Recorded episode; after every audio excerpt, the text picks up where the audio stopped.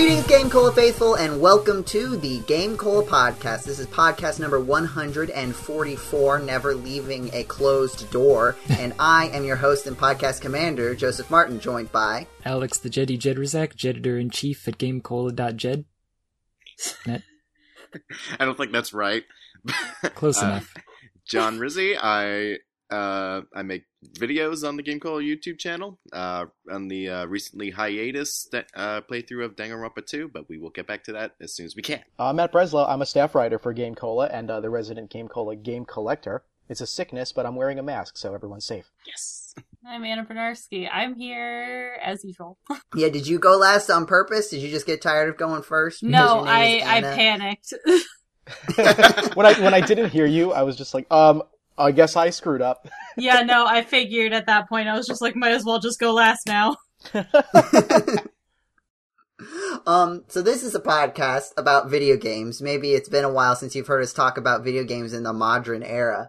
Uh, it's been a bit of a rough time for many people, but we're back on the ball talking about video games, and we would be remiss not to open with what is simultaneously the most important and least discussed aspect of the current video game industry. The Playbox Series 5 uh, came out, and no one is talking about the fact that two new video game consoles just got released. The what? Well, but that's the thing is that, like, does it even matter at this point? Um, to just clarify, I am talking about uh, the PlayStation 5 and the Xbox Series X and S. Um, Yeah. The, which are two. Wait, you- they new- made a console about In Excess? If we make, we could make jokes about naming conventions all day, so we're just gonna let that be the one. Um, about the. Thanks, I'm really glad S my, that terrible joke was the one. It, it, it took me several days of hearing about the Xbox Series X to figure out that they weren't just talking about the Xbox One X or whatever. That it's that it's different. Yep. Mhm. No one learned from the Wii U. I was gonna say the exact same thing. Yeah, I thought it was the working title for the console uh, when I first heard it uh, years ago, and then when I found out that it was going to be the actual title, I very, very quickly questioned Microsoft, as I'm sure we all did. Yeah, so uh, the the thing that is weird to me is just that like I feel like the general the a general issue I think from what I hear people talking about is that there are it's a new console it's very fancy and it's very new. There's two of them and they each have their own categ- subcategories of quality. Um but there's no games for them really.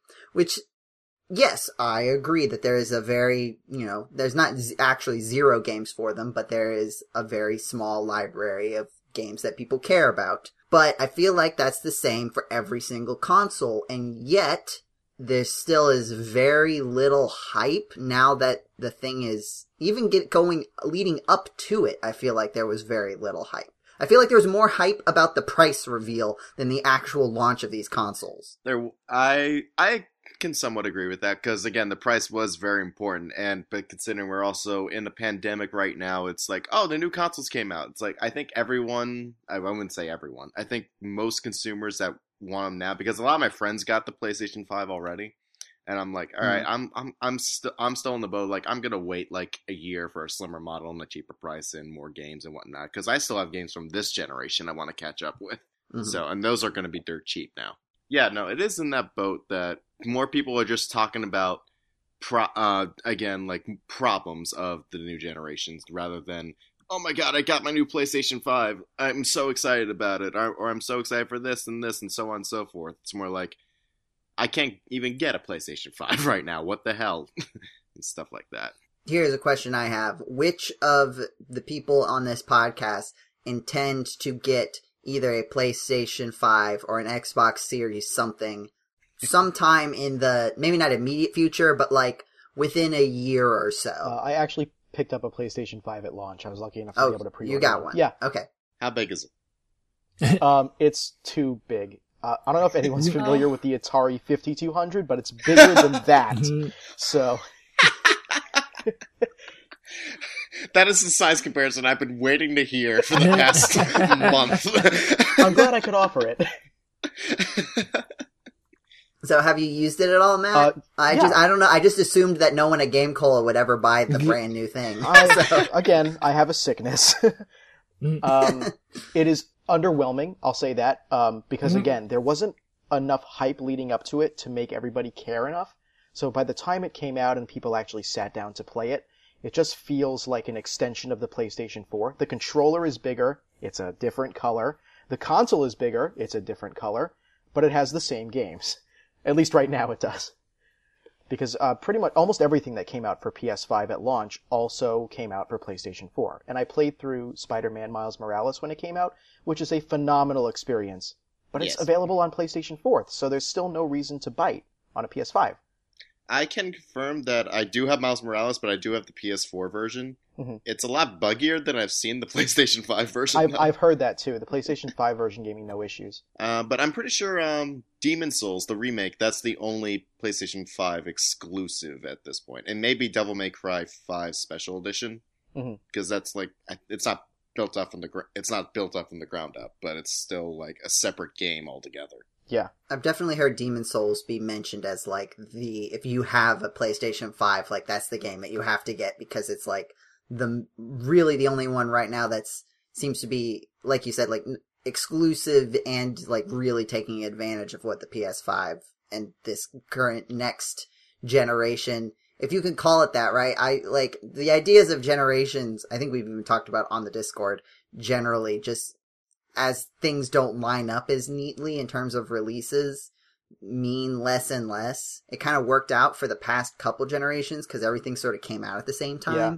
But now that the Switch sort of has come out a, several years mm-hmm. before these two new ones, it feels weird to consider. Is this a new generation? Is this the end of the generation that got started with the Switch? I think at the end of the day, it doesn't. It's not really practical I or useful to talk about it like that. I think, yeah, no, I think uh, Nintendo's always done their own thing in terms of generations Mhm. because even the Nintendo 64 came out two years after the Sega Saturn and PlayStation 1. Like when you think, when you look at those timelines. right. So right. it's like, and so I guess it's not too much of a stretch to put the Nintendo Switch in the. Uh, what was the pre- what was the previous generation? The eighth generation. I don't even remember the number. Yeah, we're in the ninth to be honest. All right, yeah. So this, all right. So PS5 is the ninth. So yeah, uh, if you put the Switch with with the eight generations, because that was most of its competition at that time. Real quick, just I, I'm curious about this in, in reference to this conversation. For those of us that have a Switch, how long did you wait to purchase your Switch? Launch day, baby. Um, for okay, Matt. So Matt's Matt's staying on brand, so that's good. Uh, Um, it took, I think, what October to. It was released in March, and I got it in October with Super Mario Odyssey, which I believe is what is that? Seven months ish. So six or seven months. We can round to six, half a year. I got my Switch as a Christmas gift last year, actually. So pretty late. Oh, late. wow. okay. Uh, Um, I, I love think I got it on release day. I think. I'm trying to That's- remember. See, unlike Matt, that's very uncharacteristic of you, Jay. yeah. Well, I, I'm trying to remember because okay, here's the thing: is I remember Trying remember. to remember why. No, I'm I I remember going to get it at like 5 a.m. or whatever, right? hmm But I don't remember if it was because it was release day or if I was just there for like Black Friday or something. Did you wake up in a cold sweat one night thinking you needed to get a Switch? Do you remember what you played once you got the Switch? Yeah, I played um System what was settings. it Bloodstained something something, but the the the 2D version. Oh, Curse- uh, Curse of the Curse of the Moon. Moon. Curse of the Moon is that what it's actually called? Isn't that a Yeah. Castlevania one? I don't remember. Aha! And now, now we understand why. Bloodstained Ritual of the Night or something. Yeah, that's the full one. Curse of the Moon was the 8-bit spin-off because it was like a, a Kickstarter, like a, a goal, stretch goal or something like that. Okay, so it must have been that I was there for Black Friday, is what happened. Yeah, that makes more sense. Yeah. Okay, never mind. I didn't. I lied. uh, Anna, what about you? I got mine in November because they finally had some in stock, and I went, "Oh yes, I have money for once." Mm. Then you Oh, lost yeah, I don't. Re- I lost. I feel like there weren't really there shortages are like a big issue with the PS5. Like there's there's part of that. Part of why maybe there's not as many people talking about it is that like tech shortages in general have been an issue. Mhm. Um, both in terms of supply chain uh issues. I've seen someone like say all I wanted was a graphics card, and now I've learned about the entire uh, logistical system of electronic supply chains. instead. um, because it's not just. Uh, w- I mean, we very rarely talk about PC gaming specifically, but a lot of the new fancy new PC gaming uh, graphics cards with all the RTX on and the ray tracing and all of that fun stuff that people say and means things to them. Um, those people are having trouble getting their hands on those cards. There's issues with scalpers too. Um, I think there was Oh particular things that like sh- basic anti bulk buying for scalping measures that were not taken with the initial releases of the Xbox and the PlayStation that are also compounding this particular issue. Um, so I think that's another factor. Yeah, I I was scrolling through Twitter a while ago. I you kind of remind me of this. I saw someone's tweet where they bought like maybe twenty PlayStation fives. They had a picture with it and whatnot, and they had like a list, like total cost this, and then total profit. It was like something astronomically huge. I'm like, Jesus God in heaven, is these people? So that's just to give you an update, unless anybody has anything else to say on the matter, um, on the state of that. We'll, of course, keep an eye on it as more games come out. We'll, we'll talk more maybe about them specifically. Um, but this is sort of a segment to tell you why we're not talking more about the fact that two new video game consoles just got released. So I, I- have I- no money. I do think about the Switch sometimes, though, right? Like, uh, Me too. hmm It is a video game console, and we have a video game website with a video game podcast. So I would hope that sometimes you think about the video game console that you have, Jetty. yes, the one that I I play um, regularly. Um, but the thing is, right? The lifespan of like a Nintendo console is like six years. Roughly, yeah. hmm Six or seven, I think. Um, meanwhile, the uh, the Wii U only lasted five, which Right. we are rapidly closing in on year five of the Switch, and it does not feel to me like it's necessary within the next year or two to make another new Nintendo console. I feel like I- Nintendo might not do that, considering they rushed to make sure that they could get the Switch out because the Wii U was floundering. I think they're probably gonna stick to their guns and keep with it for much longer than is usual. they may release like a s- like an updated model or something, but I still Oh, it'll yeah. Oh, yeah, there are That's the rumors about scuttlebutt. too. the Switch Pro rumors it's higher than ever. yeah. Yeah. Well, Basically, like a, I think, I think the the more, in terms of like what Nintendo has done before, the the comparisons might be to the DS Lite, which was in fact a better DS than the regular DS. Can't Yeah. confirm. Um, Can't confirm. and then the DSi, um, and then the 3DS too. That would that's sort of a weird thing. Is like, is that also a DS? Is it is the delineation the name or the fact that it takes different cartridges? I- but is then I this think the if new it's- 3DS? It's like a Game Boy, Game Boy Color type thing. I, in my opinion, if it Mhm. uses different kinds of cartridges, then it's an it's like a the next it's like the next A generation. step up, yeah. Yeah. Well, then what about new 3DS? No, Uh, that's just, that's a, a- that's that just is a an different upgrade. model of a regular 3DS. Yeah. But it uses new different cartridges. No. Oh. Well, you gotta I yeah, all three of them. Exactly. I mean, there were also some DSi exclusive games, but is the DSi not Yeah, a there DS? What were the DSi exclusive cartridges? I knew Yeah. there was stuff that you could only buy in the DSi shop, but Um, I don't know if I Uh, count I think six of those games were ported to physical. there was also with the um the Game Boy Color is that the original Game Boy when you turned it on there was a little uh notch in the corner Mhm. so that it would hold the cartridge in place which the Game Boy Color did not have so that you could not play Game Boy Color games in the original Game Boy. Right. Even So though they that- technically could run. Yeah. I've I've always does- considered the um, black cartridge Game Boy Color games as big Game Boy Color because they always came in a Game Boy Color box, even if you could Yeah. play them on a Game Boy. But then what about Pokemon games? Um, they also came in Game Boy Color boxes. I'm pretty sure. Um, Yeah, But they're not black. starting they're not yellow. black, no, but they did. It was but a they ye- came in uh, Game Boy yellow Color was. boxes. Pokemon Yellow was, wasn't it? Uh, Yellow was Game Boy original. It came in an original Game Boy box. Oh, but it could run on Game Boy Color with Well, color. yeah, but then again, so could every Game Boy Yeah. game.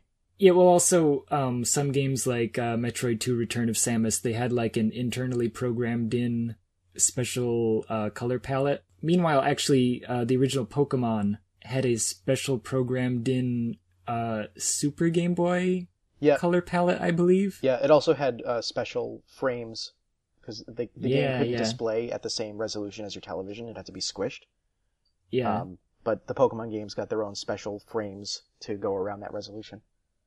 Yeah, I guess I remember, um, you know, when I'm at home and I'm playing Pokemon, uh, it looks really good on the uh, Super Game Boy. Meanwhile, when you put it into a Game Boy Color, it just kind of looks all right. Um, Yeah, it looks very The- um, washed over on a Game Boy Color. I think. well, um, I mean, not just that, but like uh, the the color palette limitations on the actual physical Game Boy Color, Oh, yeah. uh, I guess, were harder than um the Super Game Boy. Like, uh, on the Super Game Boy, you could actually get. I'm trying to remember what the differences were, but it was like the the individual Pokemon could have their own colors. Yeah, the way that the um, Super Game Boy drew colors was it it actually had the capability to have up to 16 colors, which was unusual for even a Game Boy Color or even a Game Boy cart playing on Game Boy Color at the time because it would just assign a single color to each shade of gray. But the Yeah. Super Game Boy made it possible to use 16 by assigning different sections of the screen four of its own Yeah. colors. And that's how each of the Pokemon were able to have their own color palettes. Interesting. Yeah. Um, it wasn't quite as accurate on the actual Game Boy Color. Uh, so the point is, are they going to be coming out with the new Switch? I guess that's the what you guys were saying. Are they going to come out with the uh the new Switch XL Lite? The only question I have about about what it is is basically what what would it be? If a Switch Lite is the Switch without TV functions and handheld only, is a Switch Pro a Switch with only console functions and no handheld? Because you can just argue be that a a regular. Switch is that if you duct tape it down. Well, um, oh man, yeah, that would be weird if they made, yeah, if they made a Switch that didn't have a screen. Oh yeah, I guess that could be it, so that it doesn't even need a dock; it just sits there. Yeah. like um, a console. Yeah, basically just console only, no handheld. I mean, they, they did the opposite though. Like the the light you can't put in a TV. Right? So like, I I I feel like that would if that felt just as silly when we were first when that was not when it didn't exist. Like, why is it a switch if you can't even put it in the TV? Then how is it a switch? Yeah.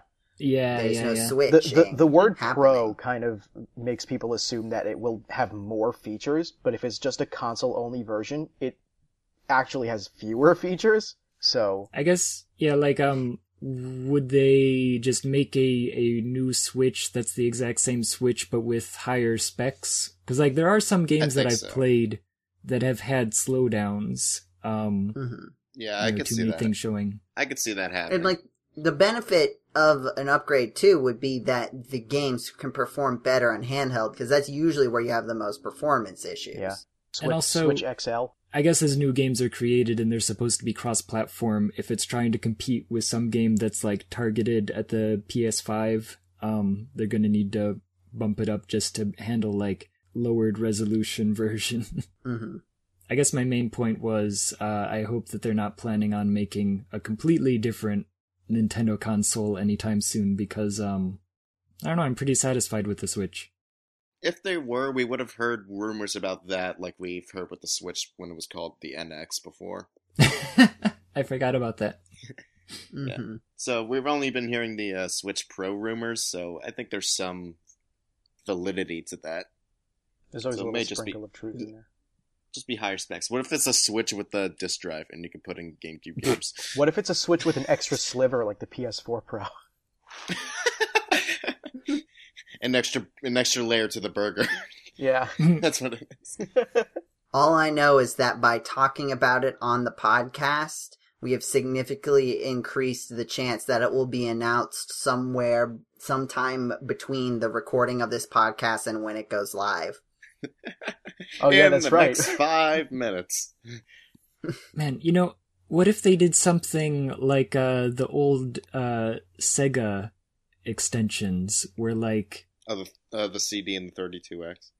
Yeah, that they just plug into the system. So like the Switch docks into the Switch Pro or whatever, the, the Switch Pro dock, and that your original Switch is now boosted by being in this new dock, that then you plug the dock into the TV and so on. Um, and it gives you the, the power boost and the CD drive and so on. So you just you keep your same Switch device, but what you're replacing is just the dock is fancier. Nintendo Yeah, Switch in- CD.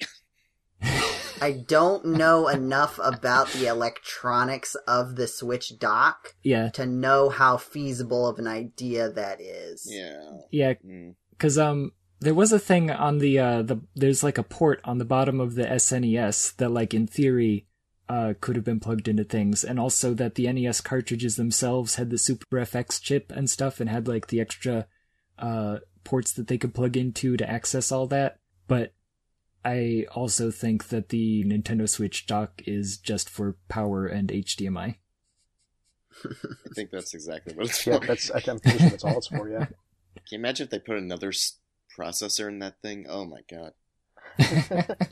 See, I just don't know if that's how electronics works, though. Like, I was like, I'm going to put in another motherboard into the Switch dock, which will make it better? Question mark. well, Here's that- a here's another circuit board. Uh, here's some resistors and capacitors. I mean, uh, you do graphics better now, right? if I do that, but again, that's just been how I feel talking about it. They've been doing that kind of stuff, uh, you know, since the uh, original NES. That like people would put their own chips on the game board itself, and that like plugging it in, like it would do its own like sub processing and stuff to get you extra, you know, sound channels or whatever. Hmm. I don't know. In theory, Yeah, I've seen people like modify their Sega Saturns and whatnot. They like take out the um, hard dr- the disk drive and they put like um not an emulator but like a some kind some kind of like uh other hard drive in there where it's just basically they have all the games on there but it's still but it but it's like when you plug it in it uses the Sega Saturn hardware to still generate the games. yeah. I just want to switch that can play laser discs. Is that too much to ask? Jesus Christ. Those things are huge. Well, it's, good. it's, It's it's like- gonna size be of the a Switch pizza. Pro, right? So you can see where I'm going with this. Those are the size of a pizza. Get out of here. You can't fit a pizza in your pocket. Can, Can we you? just get a Switch that plays Don't that. capacitance electronic discs? Does anyone even remember those? Yes. We have some uh, questions from our uh, wonderful uh, Discord fans um, that I want to make sure that we get to. Much as I would love to entertain the idea of the Switch featuring Laserdisc. Um, the Switch LD. Oh, Switch print that Nintendo. Um, the first topic uh, was brought up by actually uh, Blue Rider slash Brainiac. If you've seen them in the Discord, wanted us to talk about the Monster Hunter movie, which I would expe- have expected uh, Axe, the artist formerly known as Axe Attorney, Mhm. uh, to ask us this question. To be honest, um, but uh, so there's the Monster Hunter movie, a live action movie based on Capcom's video game series Monster Hunter, There where you do in fact hunt monsters. Um, it also, uh, according to Blue Rider, features the uh, least ambitious crossover in history, which is Monster Hunter Iceborne, the DLC for Monster Hunter World. Actually, it might be Monster Hunter World Iceborne. It's kind of hard to see in this picture. Um, Mhm. uh, crossing over with Monster Hunter, aka the name of the movie. Which it just basically means DLC skins from the movie. Right, right. That's that's really just what it is. Um, so the, the the the specific question is what kind of hope is there for the Monster Hunter movie? So I decided to look into this specifically. I don't know, John. Did you also do a little bit of your own research, or just what we Oh, chatted about earlier? Of course I. Okay, okay. So my understanding, and John, you can correct me um, on anything that I get wrong here, is that this is being done by a director who is well known as you can, as well known as you can be, for making video game movies uh, adaptations. So Uh, I think yes, the the most that popular one uh mortal or the one that got the most traction and maybe solidified this identity for this director uh was the mortal kombat movie right Yes. Um, and then the, re- the several Resident Evil movies are another ones that I see get brought up a lot. Get brought up a lot. Neutral language describing those movies for now. John apparently has opinions, which I will be happy to hear in just a moment. Um, another common feature of this director's movies is that he casts his wife in the lead role most, if not every single time. Um, uh, most of the time, if he can. most of the time. If he can. And uh, the main thing about the movie that people are concerned about is that instead of this sort of naturalistic, you know, using building up swords and uh, crossbows and hammers out of monster parts that you get from fighting the monsters, um, they just send the military into the Monster Hunter world. Uh, The United States military. they actually get accidentally brought there. They're not sent there. yeah, they get isekai into uh, Monster Hunter world. uh, like not sorry monster hunter world world Mm. um and that seems to be one of the main contentions of people saying like i what i whatever i wanted out of a monster hunter movie it was not the united states military That is incredibly fair. uh, um john do you have anything you want to Yeah. add before i go into my conspiracy theory oh God, I'll try to delay that as much as I can. but um, Mhm. yeah. So yeah, from what I understand, I know when the the first trailer came out, and I was like, my main my main worry was like I knew they were going to do like a fish out of water story. It's like U.S. military going into this vast this vast unknown world. It's like oh great, you're giving us Avatar with Monster Hunter characters. the the i think the director specifically said that he was basing it off of Avatar, Yeah. like using Yeah. not just that, but that was one of the Uh, movies he used I did- as inspiration for the premise. I did look in, I did look into it, and he said he he wanted to.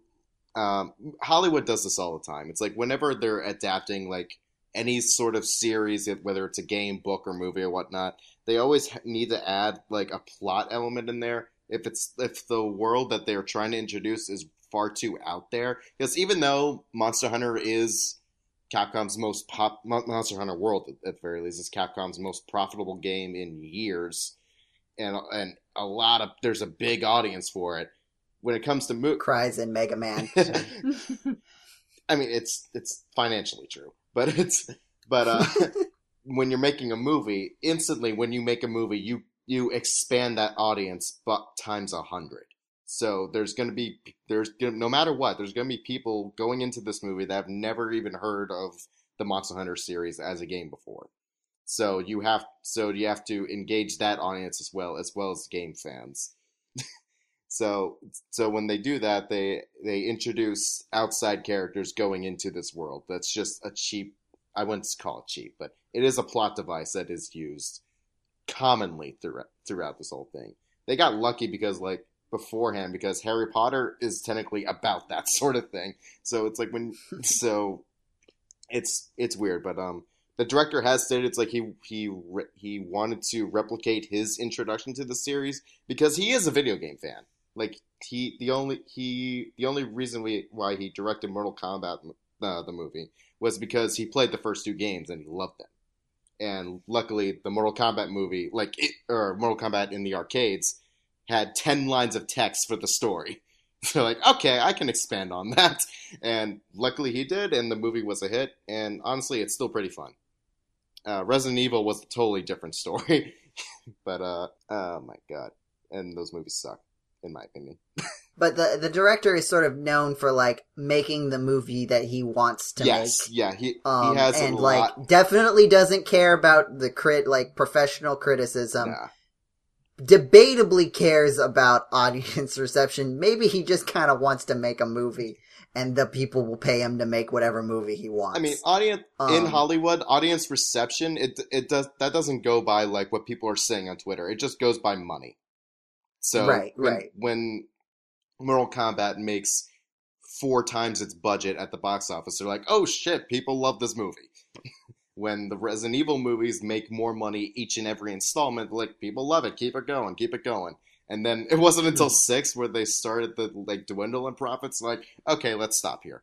For the love of God, yeah. Critical reception, like honestly, doesn't mean anything in Hollywood. Like it, it could mean a, hmm. it could mean a, it could mean some stuff for a sequel or whatnot. For if the director actively reads criticism and actually uses it like uh, an an, an analyst or a cre- or a creator would. But most of the time, it, it doesn't mean too much. Like unless, especially if a huge amount of millions of dollars are on the line. I would also say that maybe critical reception would be important for like Oh, it's a, Academy Awards type stuff. oh, like it should be. if your goal is to if your goal is to be like there's definitely movies that are made for uh Ma- yeah. made for reviewers. Yes, it, it, There is exactly. a market for that. there, yeah, there is a market for that, but there's also been times where Hollywood has attempted to make movies specifically for the Academy Awards, and it has bit them in the butt a lot, financially and critically. So, um, so yeah, with the Cries and cats. oof, Okay. I watched that. I watched that drunk recently. That was fun. Oh, that sounds like a great idea. I want to circle back to something you said that like and I'm going to start my conspiracy theory just in case you want to if you want to yeah, have a touchdown. oh yeah. I that. want this to be a Um, discussion rather than you just rambling. right.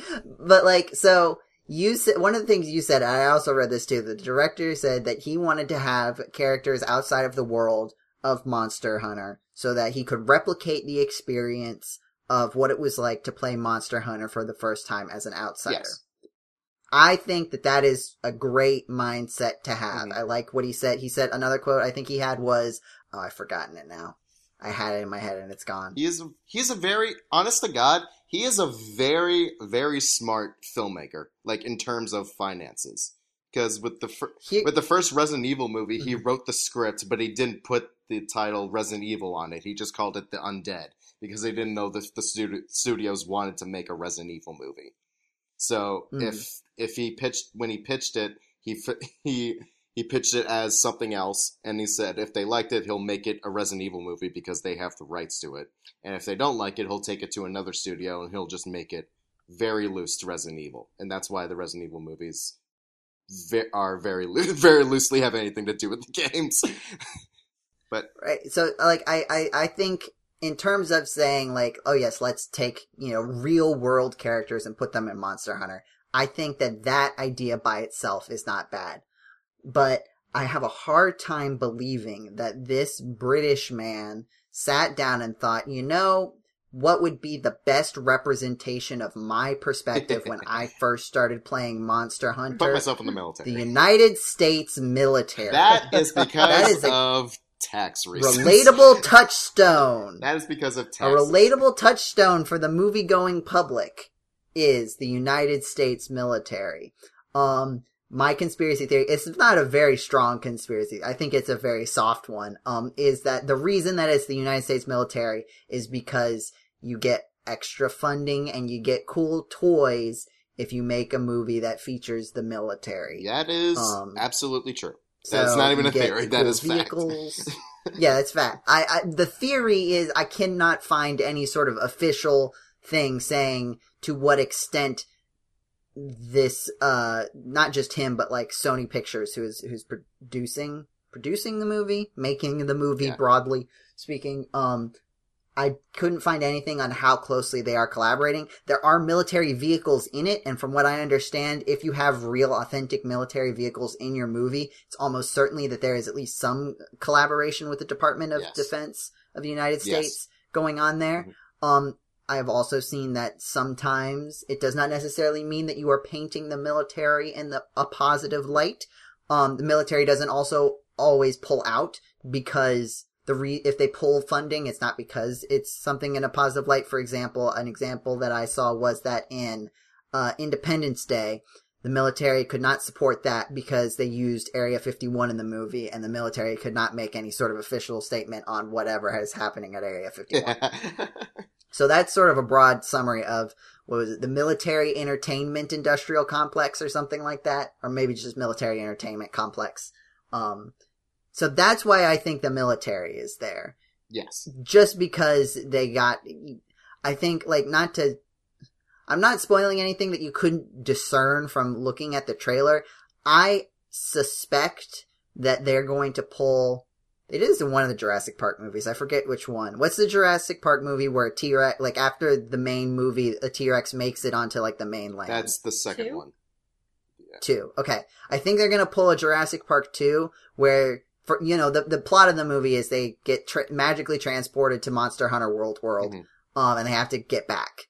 Um, and I'm pretty sure there's some scenes in the trailer where like this very much looks like they got back, but they brought a monster with them, and they have to use everything they learned to defeat the monster because the monster comes up and bites a takes a bite out of an airplane, which definitely did not come with them. It's funny. it's funny you say this because um, when I was looking into the movie, I saw the I saw um, one of early quotes about the about one of the early versions of the script, and he said that the climax takes place in LAX. I'm like, okay. It- the climax almost certainly takes place, or the secondary climax. Is that a thing? yes, Right? Like you have the real climax, and then you think you're denouementing, but then there's actually another surprise climax. yeah, that I think hap- it's that. that. that happens in movies that are way too long. so I think uh, that's that's my theory is why the, I think there's close, meaningful collaboration in this. And I'm using meaningful to mean it significantly affected the budget of this movie. Another budget issue. Um, apparently there's only six. I read this somewhere, and I don't know how true it is or what specifically it means. Apparently there's only six monsters being featured when Monster Hunter has many monsters. It is in fact one of the core conceits of the game. That is a CGI Um, budgeting thing. True, but wh- what would you? How would you react if I said, "Hey, we're making a Pokemon live action-ish type movie, fe- heavily featuring CGI. Now we're only going to use six Pokemon in the whole movie." True, but that that also. But to be fair, uh, Monster Hunter has huge monsters. Like I think that's right. I think they specifically just want to use the uh, big guys instead of the smaller ones. The smaller ones will probably be in it in like the background or something, but they won't be like the. That's that's what I want to know. They won't be featured if that makes any sense. Right. I that's just what I'm curious about in terms of yeah, like obviously, yeah, having six major monsters be featured over the course of the movie is one thing. I just don't know what the difference is, right? That's something that was felt like a red flag to me in terms of how much of these decisions are being made from a creative standpoint and how much of these are being made from a budgetary standpoint. Um When you look at the Pokemon, So- the Pokemon movie that came out, how many Pokemon would you say were featured, and how many were like? Uh, I have not actually watched the whole thing yet, so I cannot say. But I, even from the trailers, I know more than six. Maybe.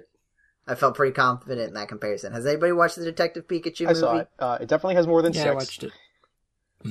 Um, if I had to guess how many Pokemon there are, I would put it maybe around 60 unique ones that I saw. Maybe even more than that, that I may have missed. How many had to do with the plot? Um, probably only like 12. Like, Yeah. yeah. yeah. So it's a it's a good ratio of like stuff you there's stuff are just putting in the movie and then some ones that you're featuring in the movie. Mhm. It's just like which how how many which ones have to do with the plot and which ones are there for kicks and giggles.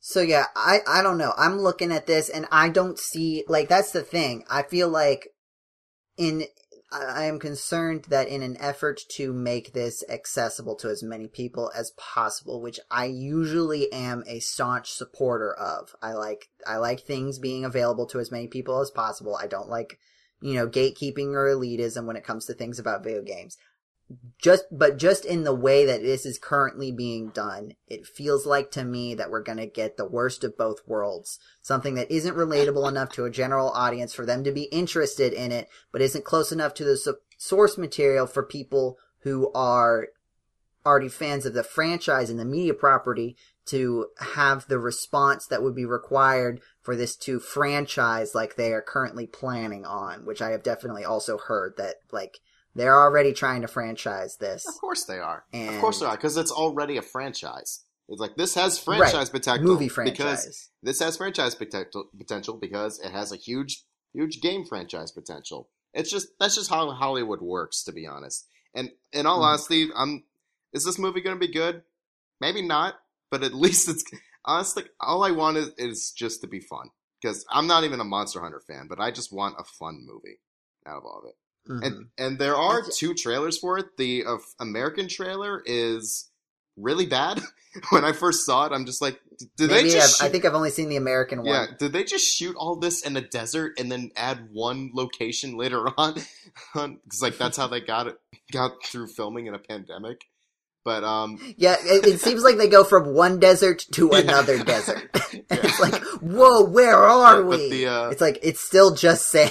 the international trailer, um, while it still has the same setup, it is edited way in a way more fun manner than the American trailer. It actually makes I'll give that a watch then, because I think I just saw the it, American. it one. looks like the same movie, but it's just a more fun trailer overall. so. Does anybody else have any opinions they'd like to share? I've never played a Monster Hunter, and I haven't seen the trailer for the movie. And up until this podcast, I didn't know that a movie was coming out. Good job marketing. I knew that the movie was coming out, but uh, yeah, I've never, or no, I, I played like five minutes of the demo uh, or something like that, um, and that's my experience with Monster Hunter. My boyfriend loves those games. Uh, I know nothing about them.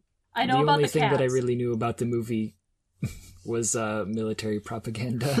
that's about it. So if that's your question, that's how we feel about the Monster Hunter movie. I'll be interested. I mean, Man, I really hope the cats are in there. Oh. I think there is a cat. I think I saw a thank screenshot God. that had a cat.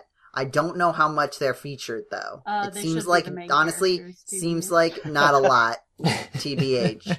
I I just want the Um, movie to be fun, and I and if they want anything else from the games, they should have the music. That's it. Um, moving on to uh, some other, I'm I'm sort of combining two questions into one here. Um, but uh, basically, uh, from uh Blue, uh, no, from Chris Axe and uh Mac McBall, Mac McBall, um, McMacball. Uh, Ball Foursquare. basically, uh, uh, hold on, let me let me make sure I'm getting this right. Did I Um, distract you with McBall Foursquare?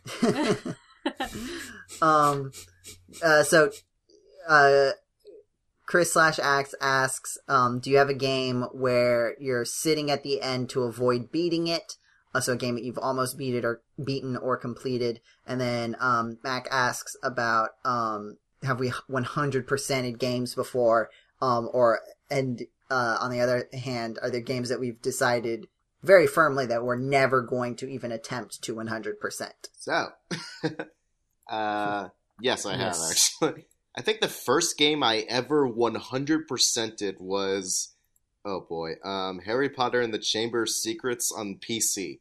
I love that game. I know. I don't know. I, yeah, I know. I just love playing it. I was like, I want to get every card. I want to get every magic bean. I want to get everything. It's so. It was. I don't know. It was just fun. I want to beat everyone in Quidditch because I'm the best. Yeah, no, that was fun.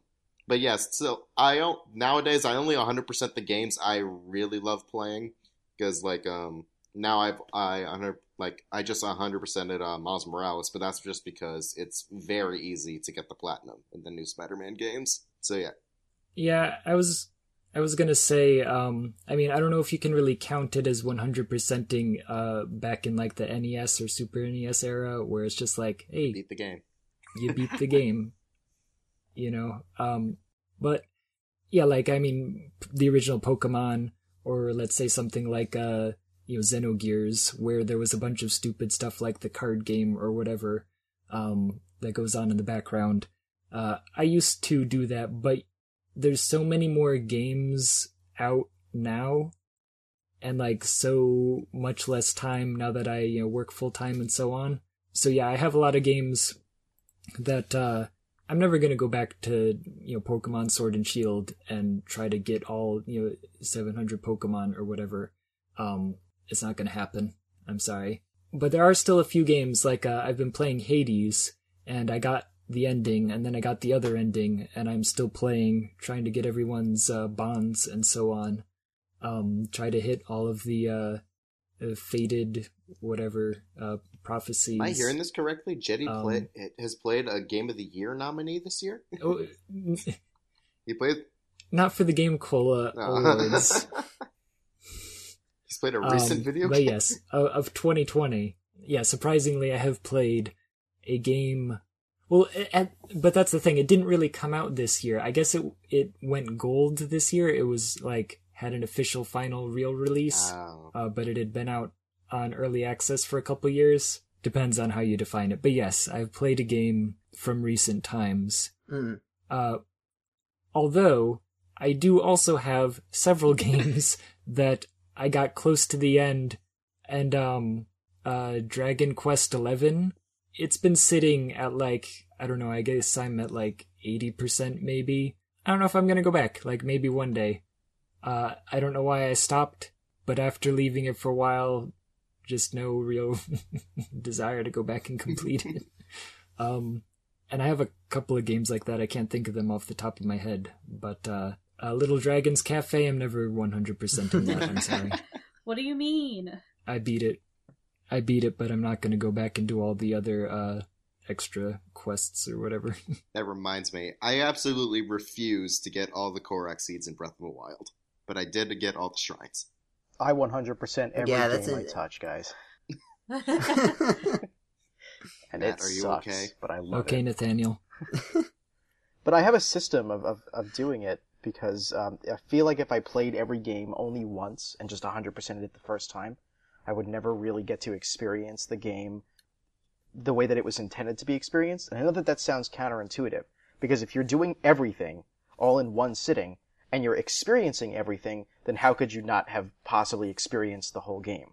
And my answer is this. The first time I play through a game, I just play through until I beat it because that's the casual experience and I want to experience how anybody would just pick up and play the game. And then I'll wait a little bit, maybe a couple of months, maybe a year, maybe more, and then I'll 100% it.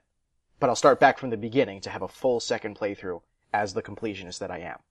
So it may take a little bit of, of time before I eventually get to 100% a game, but I 100% every game I touch, even ones with ludicrous 100% requirements. I am totally getting 900 Korok seeds. I haven't done it yet, but it's happening. Um, I 100%ed Gen 1 and Gen 2 of Pokemon, which took me a combined total of nine full days to do for all six games. So, it'll happen. So, a question I have for you, Matt, then is like, is there? You say you 100% every game you touch. Um, first question, like, uh, how much of an exaggeration, if an exaggeration, is that? Like, does that extend to like games that you don't like, for example? Okay, so if there's a game that I straight up don't like whatsoever, I'll pretty much know right away. And then not only will I not Mm. 100% it, I just won't even beat it. But Okay. I'm pretty freeform when it comes to games. I haven't really experienced that many that I have straight up hated. So even if I dislike a game only a little bit, I'll still play through it to 100% completion at some point. Um, I guess I would say if I would give a game at least a 3 out of 10, then I will 100% it. Okay. You, and you don't have like a bail condition of like, oh, if it's a game like this, then I'm just not even gonna touch it. Cause Not really. Um, just as long as I'm enjoying myself at least a little bit, and it's a nice, fun challenge, I will 100% it. Um, I, I guess more more of what I mean is like you see like before you even start playing the game, you see how ridiculous it would be to complete, and you're like, well, my code says that if I start this, I have to complete it, so I'm just not gonna touch it, and then I don't have any obligations. nope, I'm the total opposite. Uh, I, I'm written so that my code says I have to beat this game 100%, so I do it. I just might put it off for a very long time until I feel guilty enough to finally pick it up seven years later. Hence, why it took me my entire life to finally get around to doing 100% Pokedex for Gens 1 and 2, even though I've been playing them since I was a child. So, would would you consider those your most like your large? I guess like I would definitely think that like all of the Pokemon games combined, which I believe is your long term goal. it right is. now. It's definitely going to be, and that's going to take me forever. But I'm looking forward to it. Right. So that's your, that's, I I would definitely say that, that is the biggest 100% completion project that I have even ever Oh, yeah. heard of. But on an individual game basis, what do you feel like has been the biggest sort of challenge? Like just the single game, right? So I would not necessarily count Pokemon in the same way. You know what I mean? Like Yeah. I would still count it if you wanted to say one of the Pokemon games, but I would think of it as a different challenge than trying to get all of them. Um, if we're just talking about like a single game, um, then I Mhm. guess I would disqualify Pokemon since Gen 1 is three separate games and Gen 2 requires that you play Gen 1, so it's six games total. That's actually kind of a tough one. I've played so many. Um, oh god, that really is a hard question. Is there ever one that's made you question your philosophy of completing the games? That's maybe that's another way to phrase it. Um, I mean, there when did you almost there give have been up? a lot that have done that. when, oh, when did I almost give up? Um, well, Pokemon was definitely one of those, but there have been many. Um, let's see. Let me turn over. Let me look at the game wall. Your game wall is lit, my guy. Thank you. Like, Thank you. Holy, holy hell. Uh, let's see.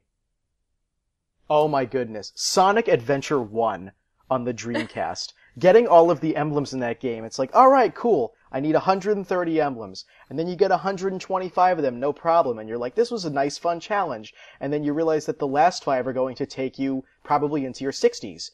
And then you want to die. because you have to do the Chao races, which means you have to breed the Chao. And that takes forever. Even if you cheat, it still takes forever. Not that I would, but if ju- if just thinking about cheating is still going to make me have to play the game for months, and I'm and I'm deciding I'm not cheating, so it's going to be extended even longer, I already hate this. But I'm gonna do it because I dipped my toe in for the first 125, which isn't a dip, it's most of the game, so I gotta do it. yeah, I'm, I'm having uh, flashbacks. I don't know if it you know remotely compares, but Final Fantasy VII and the Chocobo racing, trying to get the golden Chocobo and so on, and like it's funny because I remember trying to cheat with that, but the thing is, is that in order on the original PlayStation to reset the console, you are sitting there for like what 15 30 seconds as it goes ding ding ding like as it does it mm-hmm. wow, wow, like you're sitting there through all of the loading stuff and then you get into the game and then it loads your memory card uh, in order for you to then try to breed another chocobo i don't know if it compares or if you've Uh, tried it is similar, but I think that Sonic Adventure just Similar? takes okay um, but there have definitely been a lot of experiences like that. Um, one of the biggest detractors, I think, um, that gets people not to want to play games 100% is not just the amount of content required for completion, but just the length of time it'll take. Because you can have a relatively small amount of things needed to be done, if they will all take a long time to do, it can feel like a much larger task than it really is. Especially Yeah. if they're not also not fun. Yeah. and especially if they're not Like, outlined, uh, because a lot of games won't tell you when you've 100% of them. Like old style Zeldas don't tell you when you've fully Yeah. completed them. You just gotta know.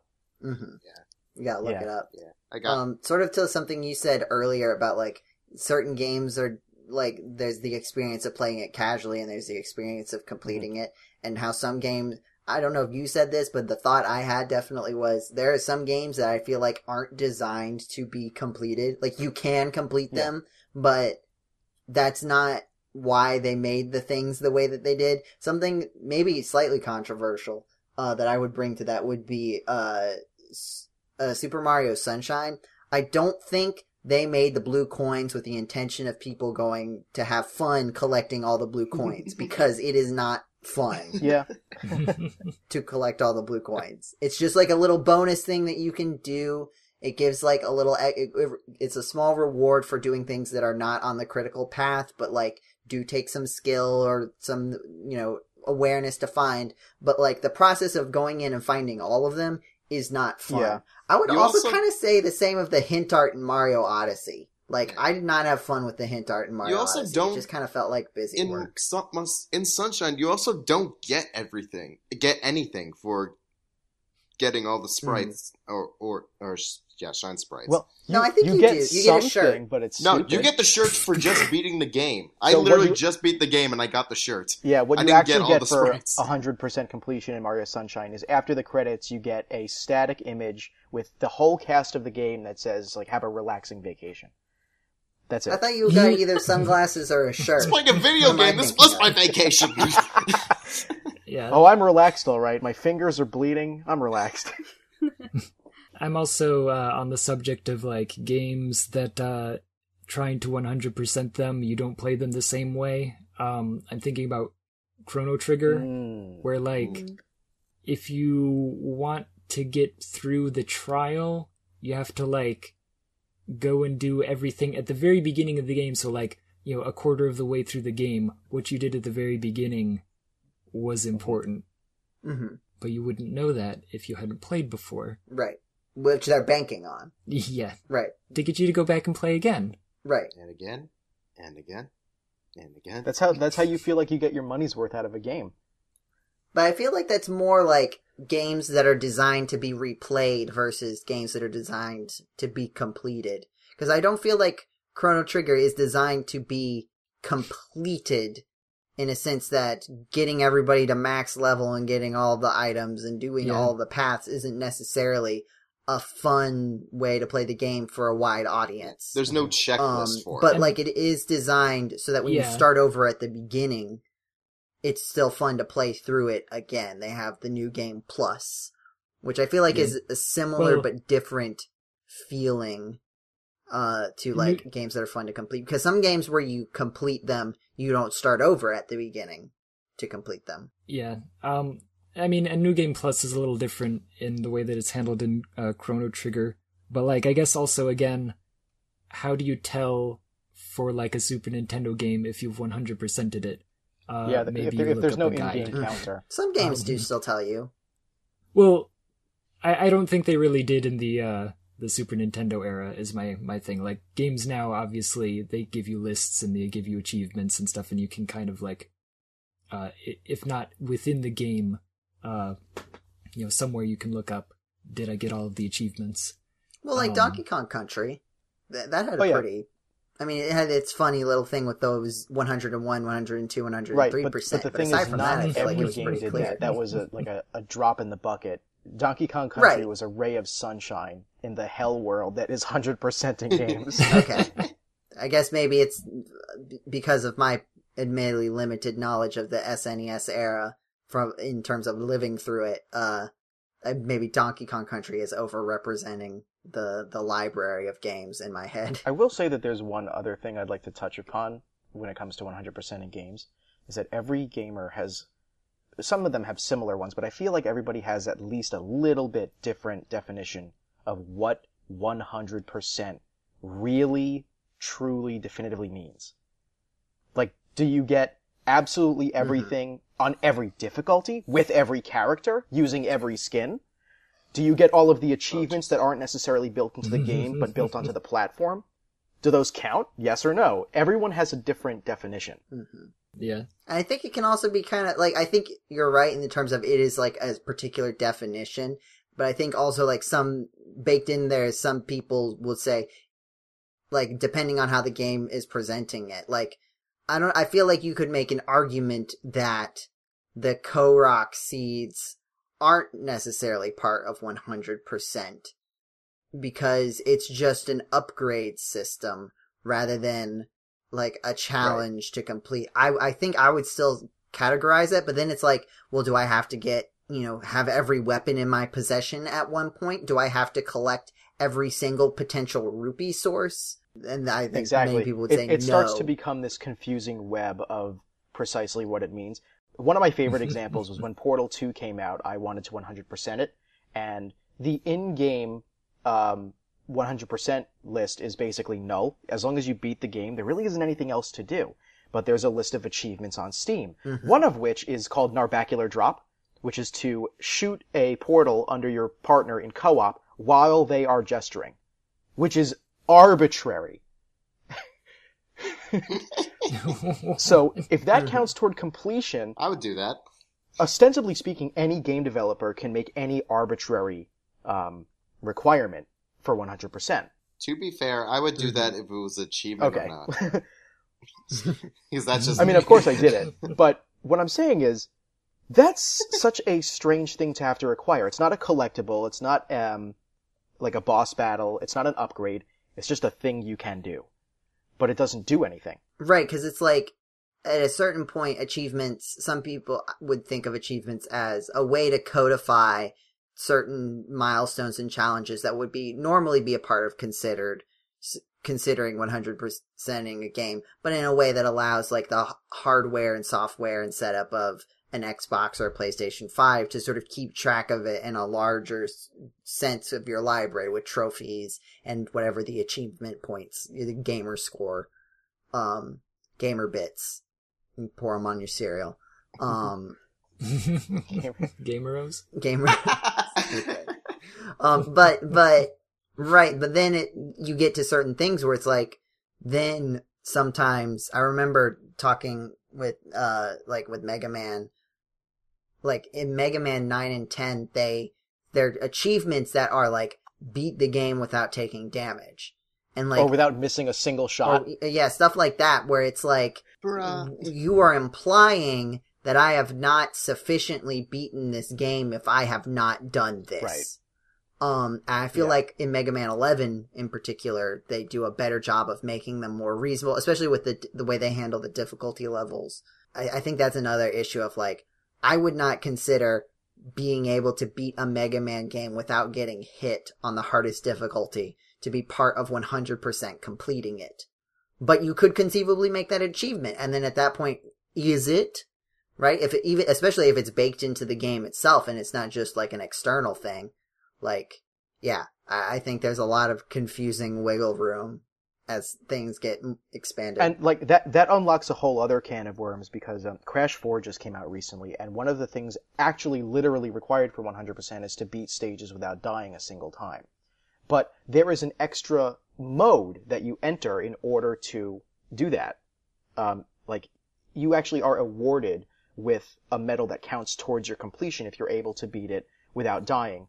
And you also have to do some other requirements at the same time. You have to break um, you have to get 80% of the fruit boat and break all of the boxes while not dying a single time. Ooh. But because the game actually awards you with in-game percentage, it feels more earned than if you just arbitrarily played through and decided not to die. Yeah, at plus- all. I, I have decided not to die. Plus, it should also a decision we have all made it at should some also be considered that some games that do that they're designed that way it's like oh yeah you can easily train yourself in these levels to not get hit hit once or whatnot it's hard yes but it's possible other games it's like this is impossible it's absolutely and then then then they'll just throw the achievement in there for kicks and giggles i guess that's my phrase of tonight Right. I mean, Mega Man is well designed enough, but it's not designed Yeah. for a perfectionist even. It's designed to be learnable, but considering how large Mega Man's uh, health bar is, I don't think that the game was designed to be played through Yeah. without taking any damage. oh, absolutely. Crash Um, probably was because it's and it's an old school game made today. It's like, oh, people like people like this stuff, and let's actually implement it into the game into the game's Yeah. coding for them to not for them to 100% it while not getting hit. I just know if you're you're not a true 100%er unless you 100% Toy Story 2 Buzz Lightyear to the rescue on the PS1. You have to get every single Pizza Planet token. I challenge you, Matt.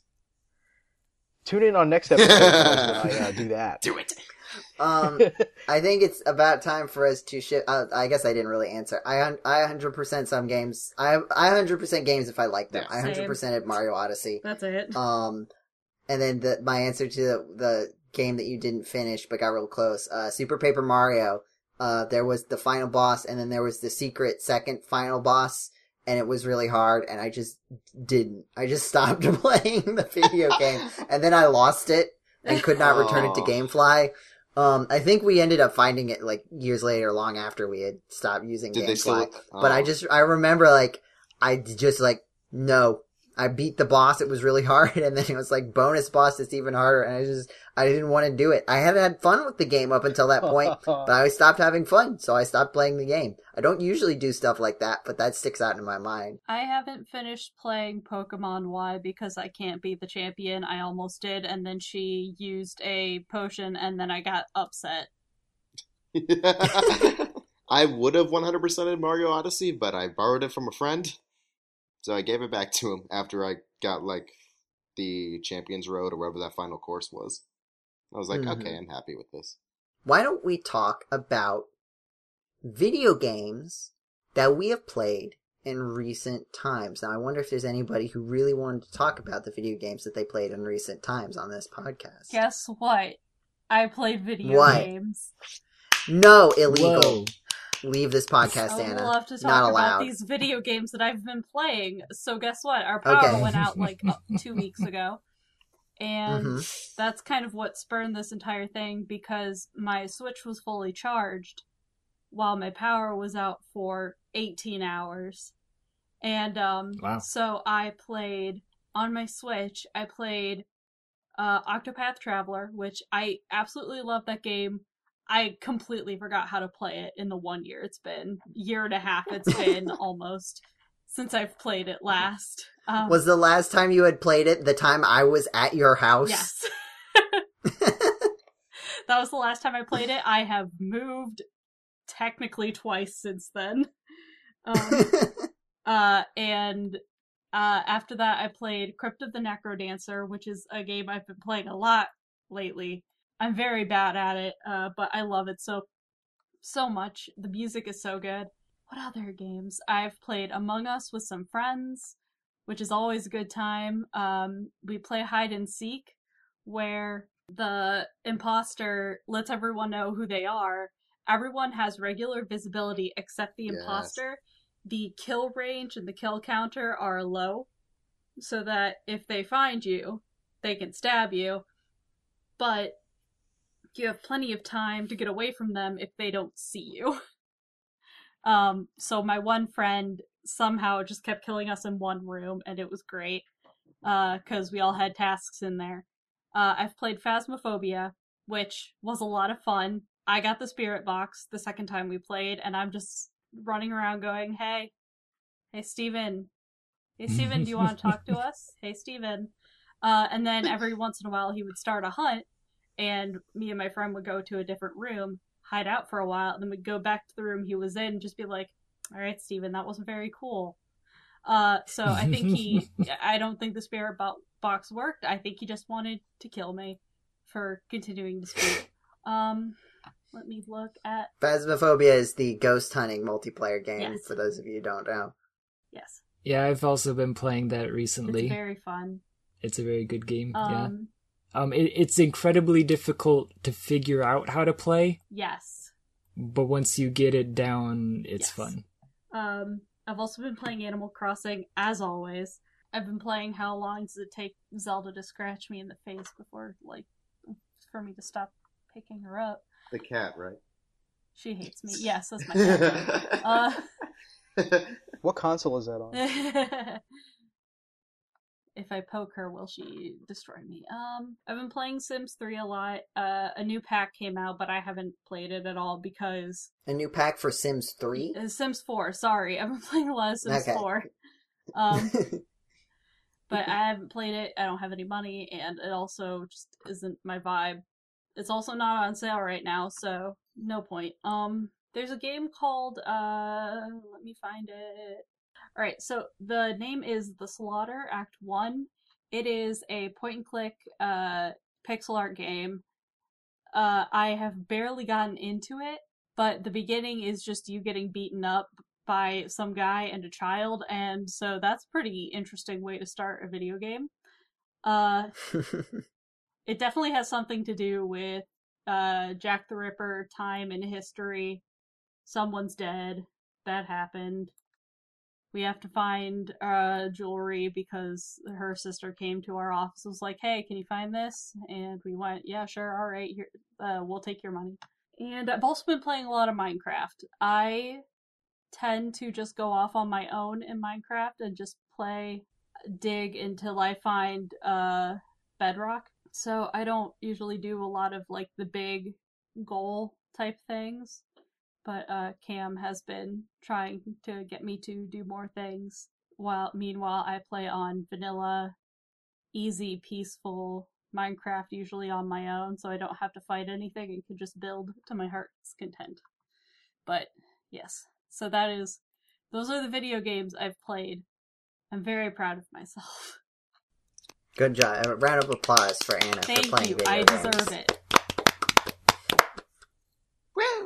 Thank you.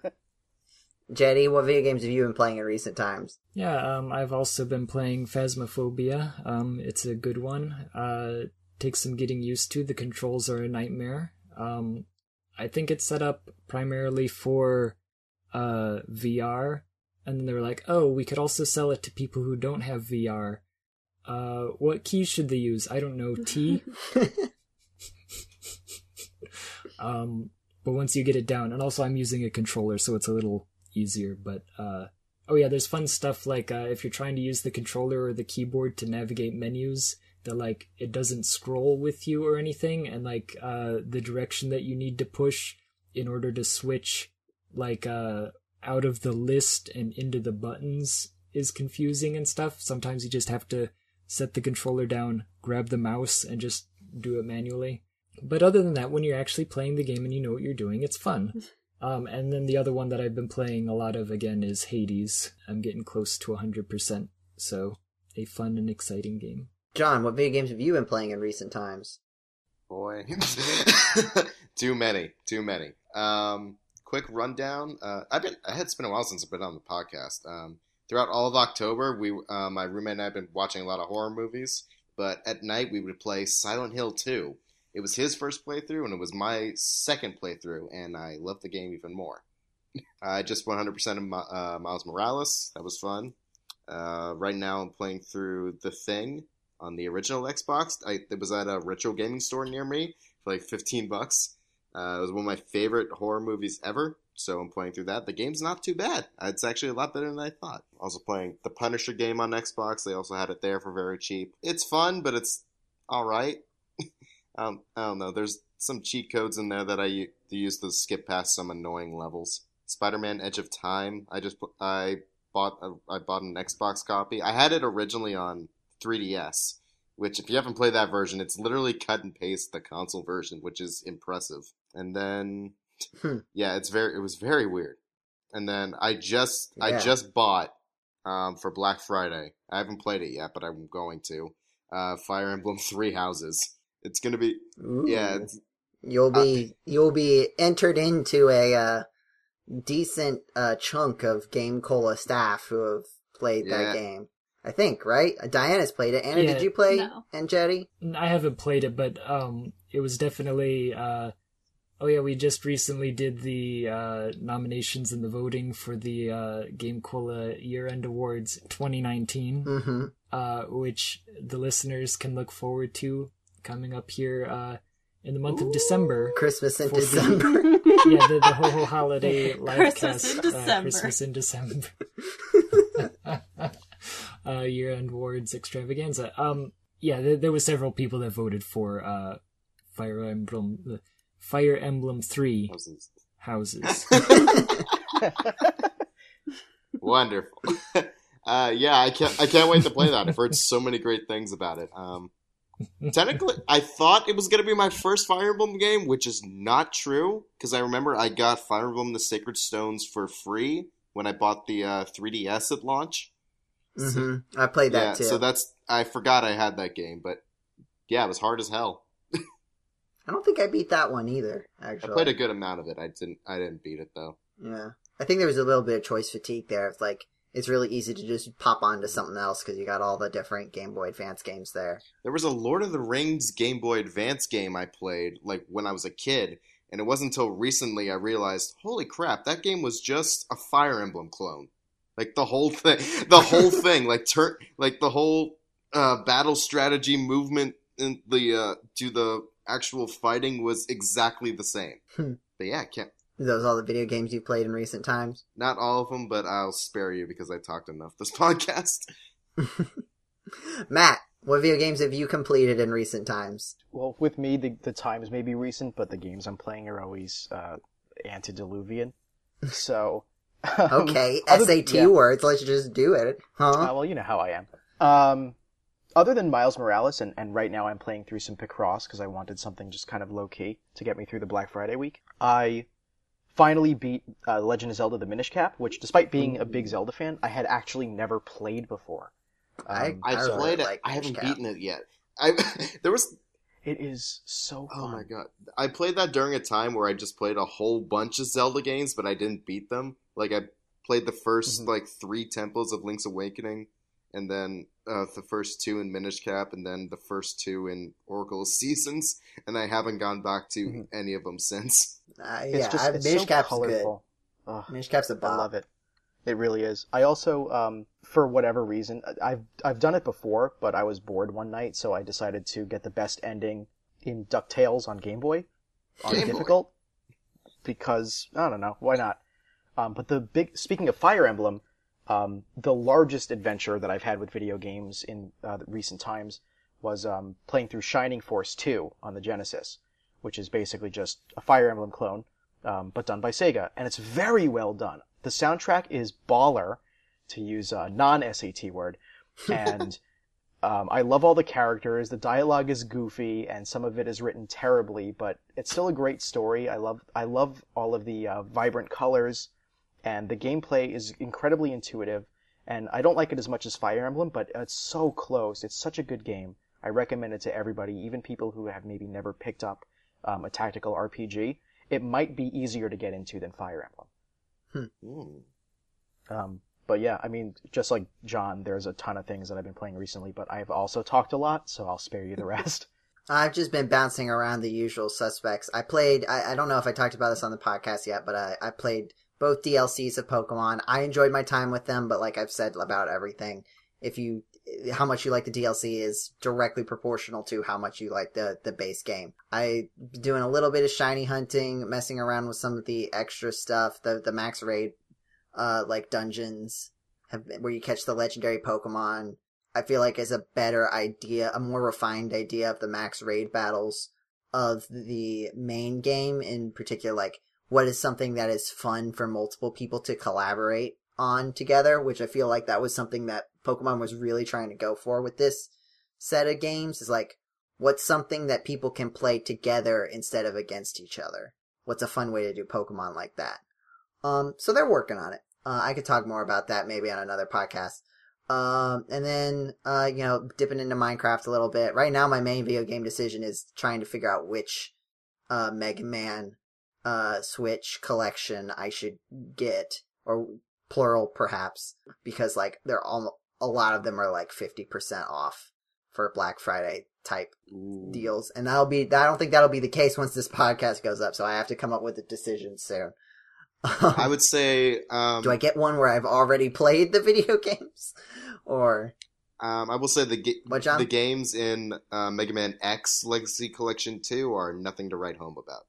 Okay, maybe I'll, maybe I'll save that for next Black Friday. Um, yeah, Have I you done the definitely, I X think, I think X and ZX are the ones I'm, or the, the Z, I haven't played any of the Z, Yeah, I or was. Zero or ZX games. I saw that and I on feel like that's a really interesting, I saw part that of on Mega shelf. Man if you haven't played them, if you haven't That- played them, they're definitely worth getting into. I love the Zero games. I haven't played the ZX games yet, but all four Zero games are some of the best GBA titles out there, in my opinion. So I definitely want to get into that because I feel like, like there's Mega Man Battle Network, which I've played a little bit of, and it's like I like the idea of what it brings to like the comprehensive Mega Man universe, but like it's not Mega Man, like it's not classic Mega Man. It's just another cool idea with the integrating technology themes into a video game. Like again, I like it, but it's not like It's got a lot of nods to Mega it's Man. not. It's not. Yeah, it's not an extension of the classic Mega Man formula like X was. I feel it sounds like I don't know. Maybe Matt, you can sort of speak to this just a little bit. Like it feels like Zero and ZX are meant to be extensions of Mega Man X. Perhaps. Oh yeah, they absolutely, the, they absolutely are. the I mean, earlier they, ones. They literally chronologically take place in the Right. future. They're meant to carry on the story. right, but I Um, mean in terms they, of they play gameplay. similar. Oh, they even play similarly. Not Okay. exactly the same, but anybody who has played X can pick up and play Zero, and then can pick up and play ZX. Yeah, I've played the first two Mega Man X games on, uh, like downloaded off of Wii or Wii U shop. Um, and I did, I did like them. They're definitely in like the top. Both of those are, I think, in that, my top five Mega Man games. So I'll I was also figure going it to out say, at if you haven't point. gotten the Legacy collections for uh, Mega Man X, uh, the X Challenge is a, a fun little romp, trying to beat two uh, Mavericks at the same time with Hmm. limited weapons. It's very fun. Okay. Yeah, I'll I'll look into that. I have I do have the original Legacy collection on the computer. but I think I would rather have the Switch ones because the one on PC is kind of weird with my computer. Like the text in the main thing doesn't work right, and I can't figure out how to fix it. It's just a garbled mess. I don't understand why. I've done every single like compatibility thing to try to fix it, and it's just it's real letters, but they're they don't spell any words. I don't understand why. Um, so maybe having it on Switch would be better. Um, I also own like of the original six Mega Man games. I own like almost all of them in multiple forms in some capacity, even without the Mega Man Legacy Collection. So I don't need it on Switch too, probably. Um. So yeah, I think that's uh we are doing well. I think this was a good podcast to get caught up with everyone once again. Thanks uh for everyone for coming out and talking about video games on this the Game Cola podcast. Um, well, you know I like video games. No. You're unique among Game Cola people. Mm, still, liking still video not Sure games. how I feel. Kill 'em. Mm, They're Um, all right. Fine. And to the listeners, thank you for listening to this episode and other episodes of the Game Cola podcast. If you like what you heard, be sure to check us out on our actual internet website, gamecola.net, or on our YouTube channel, gc.net, the letter G, the letter C, the word dot, the word net. We've been streaming on the YouTube channel a bit, um, and having a lot of fun there. Uh, so you should definitely check that out, subscribe, and you'll get notified. You can also find the Game Cola Discord through our Twitter, um, or on the website. Uh, Twitter and Facebook are game both call it just called Game Cola. And I think the, the the announcement Jetty sort of alluded to is that we are preparing, getting things ready for Ho Ho Holiday, Christmas in December, uh, live cast extravaganza, awards cast extravaganza, uh, 2019 and 2020. Um, Yeah. Is Santa gonna be there? Yep. Everybody's No, voted. it's- Santa will probably feature at some point in some capacity. um, well, oh yeah. Well, if I are we going to defeat Santa again this year uh, in uh, Secret of Mana, or are we going to finally beat yeah. the firemen? what is it that I always do that I always die on? Um, well, we've made it to the point where you don't explode in the windows every single time. yeah. Um, uh, I think it's just there's certain bosses that we've never really gotten past.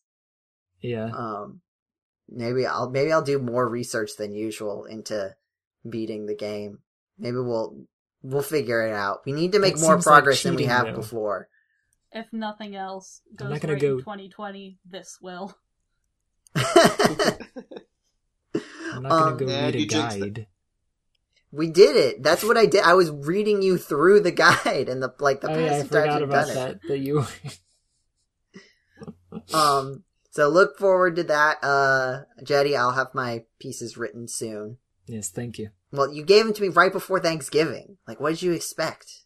Yeah, so that you have time over the long weekend. I wrote mine. Um,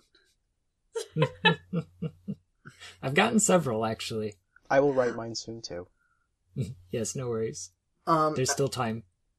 did I uh, make sure you listen to the podcast on iTunes or Spotify or on YouTube or wherever you want to get podcasts? Usually, you can find it if you have like a podcatcher. Um, and again, In Discord if you want to ask questions. What, Jetty? In your grocer's freezer or wherever fine podcasts are sold. Wait, Um, sold? Downloaded. Streamed. Is, is that everything? Did I hit all of the main things? If you're Evil listening to the Game the Cold job. podcast, you probably know about all of our things at this point. It's only it's only the 144th podcast. I'm, I'm sure they'll be fine. You guys, if you're just tuning in, yeah. Um, well, thank you again for listening. Have a wonderful time of day, wherever it is, whenever it is you are listening to this podcast, and we will talk to you next month. Goodbye, everybody. Bye. Later. Bye.